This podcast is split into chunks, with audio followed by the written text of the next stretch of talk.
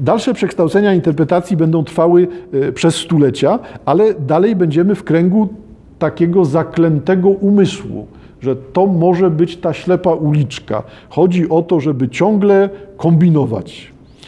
Są tak, chociaż interpretator nie usuwa ani nie przepisuje tekstu, to jednak go zmienia. No bo narcyz, bulimik, to coś jednak się zmieniło. Czyli interpretator zmienia tekst. Nie może się wszakże do tego przyznać, twierdzi więc, że jedynie czyni go czytelnym, odsłaniając jego ukryty tekst, e, ukryty sens. To w takim razie interpretator zmusza nas do czegoś, zmuszę Państwa, żeby mleczarka była obrazem o śmierci, czy interpretator jednak nie powinien się wycofać, nie nazywać tego, nie zmieniać obrazu, pokazać palcem, to jest coś, co mnie interesuje i koniec roli. I rzeczywiście część teoretyków sztuki czy krytyków sztuki widzi swoją główną rolę właśnie w tym, we wskazywaniu, nie w tym komentowaniu, intelektualizowaniu czegoś, tylko we wskazywaniu. No to jest ciekawe, nie musisz się z tym zgodzić, ale pokażę ci to palcem, a dalej już zostań z tym sam. No tylko mówimy znowu ze współczesnego punktu widzenia, e, tutaj jeszcze krytycy zajmują się wypowiedziami typu to jest nic nie warte, każdy, kto sądzi inaczej, jest idiotą. No ale krytyka w ten sposób jest rozumiana, no, że albo należysz do tego klubu co ja, e, albo jesteś nic nie warty. No to wracamy. Interpretator zmienia, interpretator odkrywa sens, ale czyj sens? Dla kogo jest ten sens? Czy to nie jest coś, co jest złudzeniem? Po co jechać do Amsterdamu, sobie przeczytam książkę, zobaczę w internecie obrazki, na jedno wyjdzie, nie? I że rzeczywiście jesteśmy w tym miejscu, kiedy ludzie nie widzą sensu tego, bo po co? Sztuki wizualne są wizualne, są dostępne tak zwielokrotnione, że one są no to jak one są na wyciągnięcie ręki, to nikt nie wyciąga ręki. No nie ma, nie ma potrzeby. To jest. Może Państwo tego nie doświadczacie, tak? No, no, ale tak współcześnie jest. Ludzie, którzy wykupują sobie dostęp do pięciu, dziesięciu serwisów udostępniających filmy. Jakby oni chcieli to oglądać, to by im się dzień skończył, nie wiem, w czwartej godzinie chyba. Znaczy chodzi o to, że nie mieliby czasu na nic oglądaliby to na pięciu telewizorach jednocześnie i tak by tego nie zobaczyli. Po co to robić? No a tymczasem właśnie motor jest taki sam. Skoro to jest i ja to mam, to nigdy na to nie popatrzę. Ja to mam. Skoro mam dostęp do malarstwa europejskiego, to jest to nic nie warte. Ja to mam, wobec tego nie będę tego oglądał. Dziwne to jest, ale wygląda na mocną cechę współczesności dostępność spowodowała utratę zainteresowania. Skoro każdą książkę można kupić bliżej, dalej, czy w księgarni, czy przez internet, to nie mają one żadnego znaczenia. Jeżeli wrócimy sobie 30-40 lat temu, no to zdobycie książki w postaci dogadam się, że jestem w kolejce u tam znajomego, znajomego, znajomego i za trzy miesiące może mi dadzą coś na jeden dzień, żebym sobie poczytał, no to to jest coś, co wtedy było swoistego rodzaju motorem zainteresowania tu literaturą, ale szerzej sztuką. Nieobecność. Polska nie miała dostępu, znaczy my w sensie publiczność polska, nie miała dostępu do dzieł malarskich, bo granica była zamknięta. No, wobec tego każdy, kto coś potrafił poopowiadać, był duszą towarzystwa, bo on to widział, nie? nikt poza nim. Wyjazd do takiego miejsca był spełnieniem w życiu jakąś ważnym etapem życia, czymś, co rzeczywiście człowieka zmieniało. Współcześnie, skoro wszystko jest dostępne, to nic nie jest interesujące. E, dobrze jest znać historię filmu, ale ponieważ wszystkie te filmy są, to nikt ich nie ogląda. No to historia filmu nie ma sensu. I to jednocześnie jest ciekawym motorem pokazującym to, że że to nie działa, nie? że powszechna dostępność powoduje wycofanie się człowieka i odrzucenie całej tej sfery. To, co jest atrakcyjne, wygląda na bardziej interesujące, tylko jak uzyskać atrakcyjność, skoro podstawowym tym modelem współczesności jest rodzaj takiego zblazowania. Po co mi to, na co mi to, ja tego nie potrzebuję, to jest nic nie warte, nie ma sensu, nie ma potrzeby, po co się ruszać z domu. Jest to swoistego rodzaju klucz do współczesności. Y, Ja robię te komentarze na marginesie y, są tak, y, ale to są dalej komentarze jakby wywołane przez nią. Ciekawie to brzmi rzeczywiście, jeżeli pomyślimy, że, że ona zajmuje się tą interpretacją, negowaniem w pewnym sensie interpretacji, za chwilkę wyjdzie jakim, y, zajmuje się te 60 lat temu, no bo to, co, czego my doświadczamy współcześnie, tej rzeczywistości y, przesytu, całkowitej dostępności, no to to jest ten stan lat 60. w Stanach. No wszystko jest, świat jest otwarty, y, USA rządzi, no nikt nie zablokuje wstępu do państwa, jak ktoś ma paszport obywatela Stanów Zjednoczonych, No, bo, bo tak wyglądało to wtedy. Wobec tego, łącznie z dominacją telewizji, m, szeregu mediów sąsiadujących, jeszcze nie internetu oczywiście, ale e, ten przerost informacji, tej, tej aktywnej, obecności w życiu, rzeczywistości, która dominuje nad życiem człowieka, no wygląda na to, że to jest właśnie pokrewne z naszą teraźniejszością. No chociaż znowu wychodzi, że tak się składa, że zostaliśmy romantykami, jak wszyscy już nimi nie byli. Budowaliśmy gospodarkę, kiedy wszyscy się już wycofywali z budowania gospodarki i tak to do dzisiaj jest. Nie? 50 lat y, za światem jesteśmy. Może tak być. Rzeczywistość lat 60. widziana przez są tak. Żyjemy w czasach, czyli pisze o swojej teraźniejszości, żyjemy w czasach, gdy podjęcie interpretacji jest działaniem reakcyjnym i duszącym. Czyli to jest ta taka wyrazista deklaracja. Nie zajmować się interpretacją. Interpretacja blokuje. To jest zły pomysł. Jest działaniem reakcyjnym i duszącym. Niczym spaliny i fabryczne wyziewy zatruwające miejskie powietrze, erupcje interpretacji dzieł sztuki zatruwają dziś naszą wrażliwość. Nie zajmujmy się komentarzem, bez intelektu, wycofajmy się ze słów. To są te propozycje w tle zaszyte. No, zauważcie Państwo, tu właśnie mamy tą obrazowość i metaforykę, od której niby są tak ucieka, ale, ale widocznie nie zawsze się da. E, Zatruwają dziś naszą wrażliwość. W kulturze, której zasadniczym problemem jest nadmierny rozrost intelektu, dokonujący się kosztem świeżości i zdolności odczuwania, interpretacja stanowi zemstę intelektu na sztuce. Czyli wszelkiego rodzaju działania takie właśnie, skomentuję, wyjaśnię, powiem, są niszczeniem sztuki.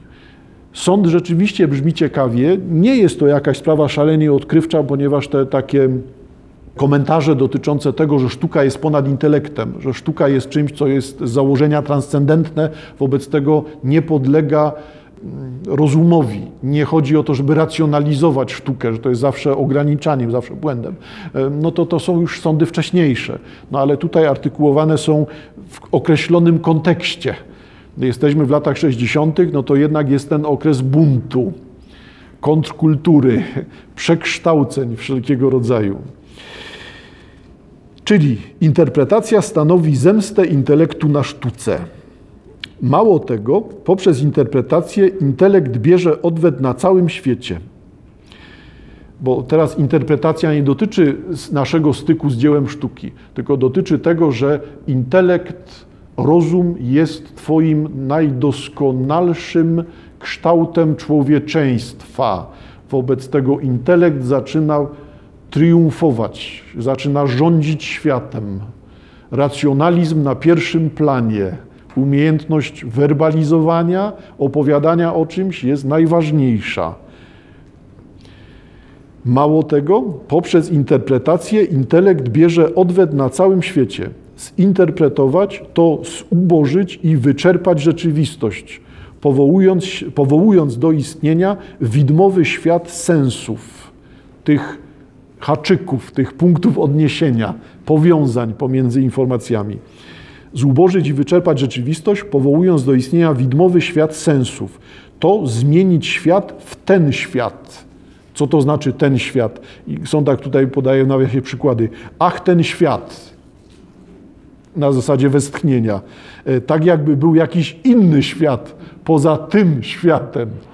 Oj, ten świat, ci ludzie i tak dalej. No to jest ten sposób myślenia. Czyli zmienić świat w ten świat. Co to oznacza? E, Przywiązać, przybić, unieruchomić, sprawić, że to jest coś, co jest y, jak u zbieracza motyli. Szpilką przypięte w gablotce. Czy to jest sztuka interpretacji? I dalej czytamy u Sontag. Y, Świat, nasz świat jest już dość wyczerpany i ubogi. Pozbądźmy się jego duplikatów do czasu, gdy znów będziemy potrafili bardziej bezpośrednio doświadczać tego, co jest. Pozbądźmy się duplikatów, w sensie nie zajmujmy się rzeczami wtórnymi. Nie chodzi o to, co napisano o Wermerze. Chodzi o to, co ty doświadczyłeś w kontakcie z Wermerem i zachowaj to dla siebie. Nie musisz tego opowiadać, zapisywać i starać się wyjaśnić. Doświadcz, wpisz w siebie, przyjmij, dają ci, bierz, a nie musisz te, zaraz starać się tego skopiować, zwielokrotnić, opublikować na portalach społecznościowych swoich opinii i tak dalej. Bo w ten sposób świat staje się wyczerpany, ubogi. No więc rzeczywiście, jak pozbawimy się tych pośredników, duplikatów, komentarzy intelektu, to chodzi o to, aby bezpośrednio doświadczać, uznać, zobaczyć. Wartość jest gdzieś indziej. Najnowsze przykłady pokazują, są tak, najnowsze przykłady pokazują, że interpretacja wynika z filisterskiej niezgody na to, by pozostawić dzieło sztuki samemu sobie. Drażni to, że nie ma komentarza, więc trzeba zacząć komentować, bo wtedy jesteśmy w stanie przybić motyla w gablotce. Unieruchomimy to. Zniszczymy, zabijemy, ale mamy nazwane, podpisane i zawsze wygląda tak samo. No i to jest jakby cel tak rozumianej interpretacji unieruchomić. Prawdziwa sztuka wzbudza w nas niepokój. Też wielokrotnie tego użyłem. Sąd przyjęty przez sąd, tak, ale no, funkcjonuje o wiele szerzej. Dzieło można ujarzmić, redukując je do jego treści i interpretując tę właśnie treść. Interpretacja sprawia, że sztuka staje się uległa, potulna. I dalej mamy komentarze, że przede wszystkim widać to w literaturze. Tak, bo jak, jak wiadomo, wszyscy znają się na języku, bo wszyscy się posługują językiem. W sytuacji obrazów malarskich no już trzeba coś tam wiedzieć, ale na języku się znają wszyscy, bo wszyscy mówią. Wobec tego najbardziej wychodzi to w kontekstach literackich. U Sontag pojawiają się przykłady tego unieruchamiania. Ja bierze pod uwagę na przykład Kawkę, mówiąc o tym, że cała Franca Kawkę. Wszystkie opowieści Franca Kawki są o tym, jak społeczeństwo niszczy człowieka. Może być. Wszystkie społeczeństwa, wszystkie opowieści Franca Kawki są o tym, że ojciec był dla niego tyranem. I on jest ofiarą swojego ojca. No, no, no, no, tak, tak, może być. No ale jeżeli tak na to patrzymy, to się okazuje, że popełniamy ten błąd, o którym ja mówiłem. Skąd wiem, dlaczego Wermer, dlaczego o Wermerze mogę powiedzieć takie rzeczy? Dlatego, że biorę narzędzie, otwieram szufladkę i wiem, że tam mam to narzędzie i sobie tylko dopasuję narzędzie, dopasuję Wermera do szufladki i zawsze jestem w stanie coś o tym powiedzieć. Mogę. I to nie są błędy w tych wypowiedziach. Można w ten sposób zrobić, tylko sens jest gdzieś indziej. Nie w mówieniu, nie w nazywaniu, tylko w tym, żeby samodzielnie się z tym zderzyć, spotkać odkryć. No i tu się pojawia cały wachlarz tych pojęć, nie wiem jak to nazwać. Uczynić sobą. Są i takie teorie. Przyjąć, wchłonąć, zaakceptować, uznać, że to jest część mnie, rozpoznać siebie w dziele sztuki. Nie w sensie takim naiwnym, że jestem podobny do tej osoby, tylko w sensie wewnętrznym, tak, egzystencjalnym, tożsamościowym, kim ja jestem, nie? jak siebie określam wobec tego. I są tak bardzo słusznie zwraca uwagę na to, że ten proces nie tylko dotyczy literatury, dotyczy też filmów. I filmy też można w ten sam sposób potraktować. Interpretujemy, ale nie chodzi o to, żeby szufladkować. W tych filmach powinno być coś, co się wymyka. No to to będzie nam wszystko umykało i raczej sprawi na nas wrażenie archiwaliów. No ale to jest właśnie ten dystans, tak? No, to jest rzeczywistość lat 60 dla współczesnego widza, czytelnika problemem będzie uznanie tego, że mówimy o czarno-białych filmach przede wszystkim. Odłóżmy te przykłady filmowe. Interesuje mnie bardziej tutaj to, co dalej jest rozważaniem dotyczącym ściśle interpretacji. Czas zadać pytanie, są tak, e, czas zadać pytanie, jakiego rodzaju krytyka i jaki komentarz na temat sztuki są dzisiaj potrzebne. Nie twierdzę bowiem, że dzieła sztuki są nieopisywalne, ani że nie można ich parafrazować, omawiać. Tak? Można. Problem polega tylko na tym, w jaki sposób. Jaka krytyka będzie służyć dziełu, a nie próbować zająć jego miejsce. Krytyk nie może być ponad dziełem sztuki. Przede wszystkim większą uwagę należy przywiązywać do formy w sztuce. Skoro nadmierne podkreślenie treści, przypominam jeszcze raz, to jest to właśnie dawne nazewnictwo, współcześnie już nikt tego tak nie użyje. Skoro nadmierne podkreślenie treści wzbudza arogancję interpretatorów, to bardziej rozbudowane i dokładniejsze opisy formy będą ją tłumić. Potrzebna jest także terminologia, raczej opisowa niż normatywna dla form. Nie chodzi o to, żeby opisywać formę malarską stosując terminologię malarską, bo to dalej grozi tym dopasowywaniem elementów, tymi narzędziami czy tymi szufladkami.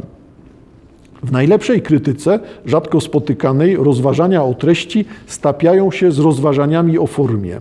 Przychodzą mi tu na myśl teksty z dziedziny filmu, dramatu i malarstwa, takie jak Styl i tworzywo w filmie Erwina Padowskiego, Nortopa Fraja, Szkizy o gatunkach dramatycznych, czy książka Rolanda Barta e, o Racinie oraz dwa eseje Rolanda Barda o Robegliecie e, jako przykłady formalnej zastosowanej, e, analizy formalnej zastosowanej do dzieł jednego aktora, autora rzeczywiście jakby bez znajomości tekstów staje się to nieczytelne, to co ja teraz zacytowałem. To są przykłady nazwisk młodych twórców w latach 60 wskazujących na nowe kierunki. No, dzisiaj to są dla nas Northrop Frye czy Bar to są klasycy, nie? ale no w tym momencie są to odkrywcy. Przykładem analizy formalnej e, zastosowanej zarówno do gatunku jak autora jest esej Waltera Benjamina, Benjamina Narrator rozważania o twórczości Mikołaja Leskowa. I mamy ciąg e, przykładów, jak to jest możliwe. I sięgamy już do puenty. Czyli są tak. Sąd twierdzi, przezroczystość, mówiąc o tym, jak podejść do sztuki. Przezroczystość jest dzisiaj największą, najbardziej wyzwalającą wartością w sztuce i krytyce. Zniknąć, wskazać, a nie komentować. Przezroczystość jest dzisiaj największą, najbardziej wyzwalającą wartością w sztuce i krytyce. Dzięki niej można poczuć świetlistą energię płynącą z dzieła jako takiego, poznać rzecz taką, jaka jest. Dawno temu, powiedzmy w czasach Dantego, tworzenie dzieł sztuki, których można doświadczać na wielu poziomach, musiało być czymś rewolucyjnym i twórczym. Dzisiaj już nie musi.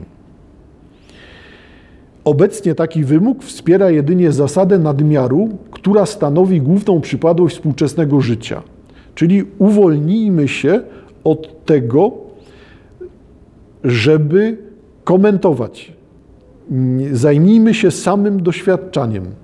Tylko czy my potrafimy tylko doświadczać, jeżeli doświadczeń jest tak wiele? Czyli mamy ten paraliż nadmiaru.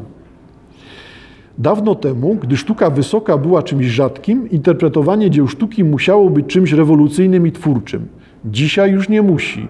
To, czego dziś z pewnością nie potrzebujemy, to pochłanianie sztuki przez myśl albo co gorsza przez kulturę nie ulegajmy triumfowi intelektu i nie ulegajmy klasyfikowaniu. Co to będzie tutaj pochłanianie sztuki przez kulturę? Ponieważ e, Vermeer jako malarz niderlandzki należy do Starego Świata, czyni go to z definicji twórcą arcydzieł, bo wszystko, co jest ze Starego Świata, jest europejskie, jest szczytem możliwości ludzkich.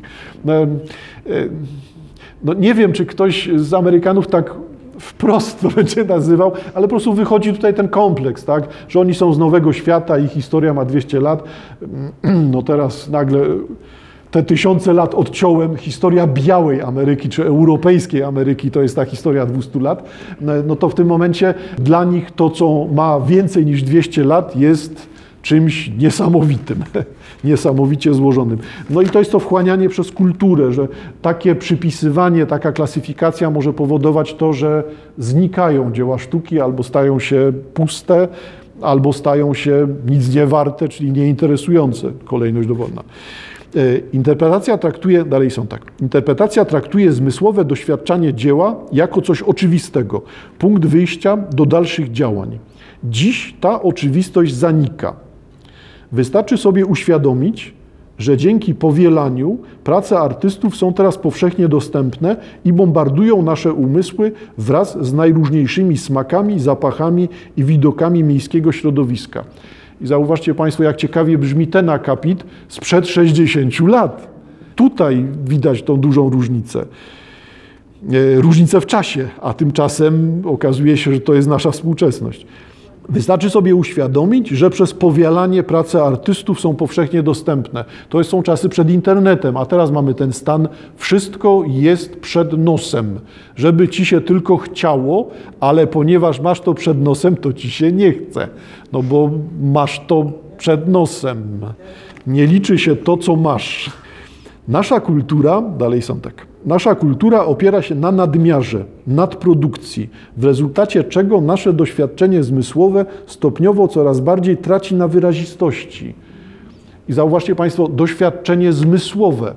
Nie chodzi o intelektualne doświadczenie, chodzi o ten rodzaj znieczulenia, banalizacji, tego zblazowania, takiej no, trywializacji sensów. Wszystko jest takie samo, wszystko jest nic nie warte, delikatnie mówiąc, w języku potocznym pewnie byłoby dosadniej, czyli ten świat traci na wyrazistości. Warunki współczesnego życia, materialnej obfitości, namnożenia rzeczy osłabiają naszą zdolność odczuwania. Nadmiar powoduje, że jałowiejemy. Ilość informacji, bodźców, możliwości sprawia, że tracimy zainteresowanie sobą, światem, odkrywaniem czegoś. To nas niszczy, bo gdyby to polegało na tym właśnie, czekam w kolejce po książkę, no dobra, martwy przykład chcę zobaczyć ten film, ale ten film jest pokazywany tylko w jednym studiu w Los Angeles, to tam będę czułał, zbierał, załatwię bilet, wejście, pojadę, będzie to dla mnie ważne. No ale współcześnie nic tak już nie działa. Nie? Wobec tego nie ma powodu, żeby tak traktować sztukę jako coś wyjątkowego. Czym jest sztuka? Tapetą. To jest to wielkie wielki wybór, wielkie doświadczenie obecne u Andy'ego Warhola, który w tym momencie, właśnie w latach 60., wie, co on robi. Co on robi? Tapetę. Sztuka jest tapetą. Jedyny powód, dla którego ludzie będą otaczali się czymś, co będą nazywać sztuką, no to jest właśnie to, że trzeba wytapetować ścianę, że trzeba na białej ścianie powiesić kolorowy akcent. Nie ma nic więcej. Warhol jest świadomy, że jesteśmy w tym momencie. I ten moment się staje przez kilkadziesiąt lat. Dalej jesteśmy w tym samym momencie. Czyli tracimy zdolność odczuwania, odczuwania przez zmysły czegoś. Intelekt już zawiesiliśmy jako ten, który może nas wyprowadzić tylko na manowce, a teraz widzimy, że zmysły też słabną. Właśnie mając na uwadze, dalej są tak, i właśnie mając na uwadze stan naszych, a nie ludzi sprzed wieków, zmysłów, naszych możliwości, musimy oceniać pracę krytyków. Dziś ważne jest uleczenie naszych zmysłów. Musimy się nauczyć więcej widzieć, słyszeć i odczuwać. I jeżeli to Państwu umykam, to jednak ja to teraz wyraźnie powiem, czemu lubiana jest Sontag. No bo to jest e, nie ta Sontag z śladem po raku, czyli tą grzywą białą, tylko to jest ta Sontag w młodości, w skórze. Nie wiem, czy to jest wizerunek przyjazny czy chłodny, trudno mi go klasyfikować, czy ona odpycha, czy zachęca. W każdym razie jest to bardzo wyrazista osobowość i w latach 60. jest, traktowany jako, jest traktowana jako osobowość budująca programy. To jest osobowość, która kształtuje manifesty. Sontag jest czytana jako autorka programu na życie pokolenia ludzi z połowy, y, które wchodziło w dojrzałość w połowie XX wieku. Jako ta, która robi program życia dla Stanów albo dla globu. I dlatego, jeżeli mamy takie sformułowania jak to, dziś ważne jest uleczenie naszych zmysłów, no to to jest recepta, to jest ten apel, to masz robić, to jest na sztandarach, to co wpiszemy sobie w program. Y, musimy się nauczyć więcej, widzieć, słyszeć i odczuwać. I to jest to właśnie, włącz się, odpadnij, wszystkie te manifestowe sformułowania typowe dla lat 60. Dalej są tak.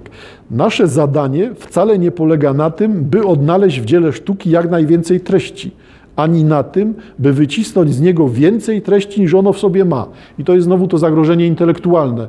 E, może wszystko to, co powiedziałem o e, mleczarce Vermeera, jest nadwyżką. Wycisnąłem więcej niż jest. Tego tam nie ma. Tylko w ten sposób można zanegować każdą uwagę. Każdej nie ma. Są tylko te, to jest kobieta trzymająca dzban, a innych uwag nie ma. Wobec tego nie wyciskajmy więcej treści niż jest. Dalej są tak. Musimy odsunąć treść na bok, aby w ogóle być w stanie zobaczyć dzieło. Zapomnijmy, co jest treścią dzieła. I to jest ten ciekawy punkt, w którym widać styk pomiędzy tym obrazem Vermeera, e, obrazem Warhola i obrazem abstrakcjonistycznym, dowolnym, który sobie Państwo przypomnicie teraz. E, wobec tego trzeba wszystkie potraktować tak samo, ponieważ tutaj nie możemy widzieć tego, co jest narzucającym się elementem. Nie można widzieć tego, że to jest e, szaro-beżowo-żółto-niebieskie i widać postać kobiety. Uwolnić się od tego i sięgnijmy do tego, co jest w tym dziele, co nas dotyka, co nas porusza, a nie co jest treścią. Jeszcze raz wróćmy. Czyli nie ma potrzeby znajomości kultury niderlandzkiej z XVII wieku. Nie ma. Tutaj istnieje coś, co jest zderzeniem z dziełem sztuki, a ono nie jest związane z czasem w tym momencie. Nie wymaga encyklopedycznej wiedzy. Sens jest gdzieś indziej, nie w tym, co sąd tak nazywa treścią. Odłóżmy to, zobaczmy samo dzieło. Są tak dalej. Cała współczesna publicystyka na temat sztuki powinna dążyć do tego, by dzieła, a więc przez analogię także to, jak ich doświadczamy, stały się w naszych oczach bardziej, a nie mniej prawdziwe. Ale jak ona chce to osiągnąć, to ja dalej nie wiem, tak? bo tego tutaj w manifestie nie ma. Jak zrobić to, żeby odzyskać prawdziwość, żeby dzieło było ważne dla człowieka, nie wiem, czy to było w latach 60. możliwe. Dzisiaj ja takiego sposobu nie znam. Jak nie chodzi o to właśnie, jak się nagadać, jak wytłumaczyć, czemu to jest, e, czemu dzieło Werbera jest arcydziełem, tylko jak zrobić, żeby ktoś poczuł ten ciężar, żeby odnalazł tą wartość, czyli odkrył prawdziwość. Nie wiem. Nie wiem, może współcześnie ktoś to odkryje w końcu, wrócimy, ale na razie Cel jest słuszny, tylko droga niezbyt znana. Jak to zrobić, żeby stały się bardziej, a nie mniej prawdziwe? Funkcją krytyki powinno być pokazywanie, w jaki sposób istnieje dane dzieło, a nawet, że istnieje to dzieło, a nie odkrywanie, co ono znaczy. Wróćmy. Czyli funkcją krytyki, mówienia o sztuce, powinno być pokazywanie, w jaki sposób istnieje dane dzieło. Rozumiem to jako wypowiedź, dlaczego to dzieło jest takie znaczące. Dlaczego obraz Vermeera ma w sobie ten ciężar, tą prawdziwość, czyli w jaki sposób ten ciężar uzyskuje. Tylko no, rozumiem, co stwierdza są tak, ale nie za bardzo wiem, jak to efektywnie wykonać. No, jak to określić, żeby ktoś ten ciężar poczuł, czego użyć. Nie, nie, nie wiem. Rozumiem cel, ale nie rozumiem metody. Może uruchamiam intelekt niepotrzebnie, no ale nie widzę, jak to wykonać. Nie? A samemu nie potrzebuję tego, bo nie, bo ja widzę. No to następne. Może wystarczy, że krytyka wskaże, że istnieje. No i tutaj ją rozumiem, bo też w ślad za nią mówiłem o tym samym. Może trzeba pokazać palcem. Zobacz, nie podeszło ci. Dobra, zobacz coś innego. No tam nie zniechęcaj się. Są inne, tak samo ważne, a może lepsze dla ciebie dzieła, na przykład malarskie.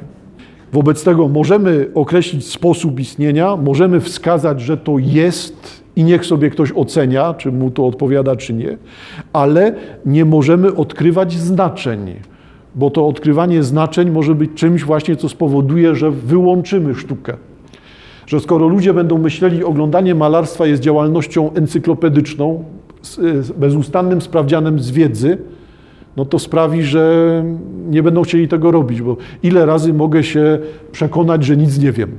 To może totalnie zniechęcać, tak, wyłączyć odbiór. Wobec tego nie ma sensu może właśnie odkrywania tego wszystkiego. Bo traktat napisany na temat tego, który gatunek chleba leży na obrazie Vermeera, założę się, że już jest. Nie sprawdziłem, tak, ale założę się, że jest, bo to jest takie, czemu tego nie napisać? No. Czym kończy się wobec tego w 1964 roku tekst Sontag? A kończy się tym wezwaniem, które między innymi zachęciło mnie do tego, żeby właśnie w tym miejscu e, Sontag umieścić i nie czekać. Ostatnie zdanie manifestu Sontag. Nie potrzebujemy hermeneutyki, ale erotyki sztuki. Czyli nie ma sensu wyjaśniać, nie ma sensu komentować, trzeba zajmować się czymś, co jest erotyką sztuki. No więc rozumiem, że owszem, rozumiemy, że seksualność coś, też się w tym mieści, ale tutaj należałoby użyć erotyki jako podejścia do wyjaśniania dzieł sztuki. Przy czym znowu ślepą uliczką jest myślenie o tym, że erotyka oznacza zmysłowość, cielesność na tym obrazie. Raczej chodzi o to, żeby krytyk, ktoś, kto wypowiada się o sztuce, każdy odbiorca jest w roli krytyka w końcu, e, zajął się próbą nazywania tego, co jest doznaniem, a nie słowem. Czyli no, mówimy, ale mówimy o doznaniach, mówimy o doświadczeniach, mówimy o emocjach, mówimy o stanach, efektach wywołanych przez te emocje, stanach psychicznych, e, a nie zajmujemy się encyklopedią, datami, danymi, nazwiskami, statystyką, ekonomią. Czyli zamiast hermeneutyki, erotyka sztuki. Ja znowu rozumiem jako manifest, ale co dalej? Jak to ugryźć? No bo nagle, zauważcie Państwo, jesteśmy w ostatnich zdaniach w momencie paradoksalnym, bo w końcu co napędza internet? No, powiedzmy, że erotyka, żeby nie mówić, że pornografia, tak? ale powiedzmy, że erotyka napędza internet. To jest ten ruch. To w takim razie, czyżby tak potężne zainteresowanie erotyką współcześnie było początkiem zmiany podejścia do sztuki, jak ludzie zaczną być znawcami, koneserami erotycznymi, a zdaje się, że coś tak dryfujemy w tą stronę. Nagle wszyscy, wszyscy wiedzą, rozpoznawają nazwy, skróty, dowcipy na ten temat się pojawiają, różności, no to w takim razie może oznacza to, że to jest ten początek erotycznej subtelności, która wymagana byłaby w kontakcie z dziełem sztuki. E, no tak, ale niebezpieczeństwo polega na tym, że, jak, e, że docieramy do sytuacji znowu paradoksalnej. Tak? Jak uchronić się przed alkoholizmem? Wypić wszystko naraz i mieć koniec już wypite. Nie? No, no to nie wiem, czy to się udaje, coś takiego, ale pomysł jest rzeczywiście kuszący. E, zauważcie Państwo, że pomysł jest sprzed 60 lat. Nie potrzebujemy hermeneutyki, ale erotyki sztuki. Jak to ugryźć jak to zastosować, to ja nie wiem, ale brzmi rzeczywiście rewelacyjnie.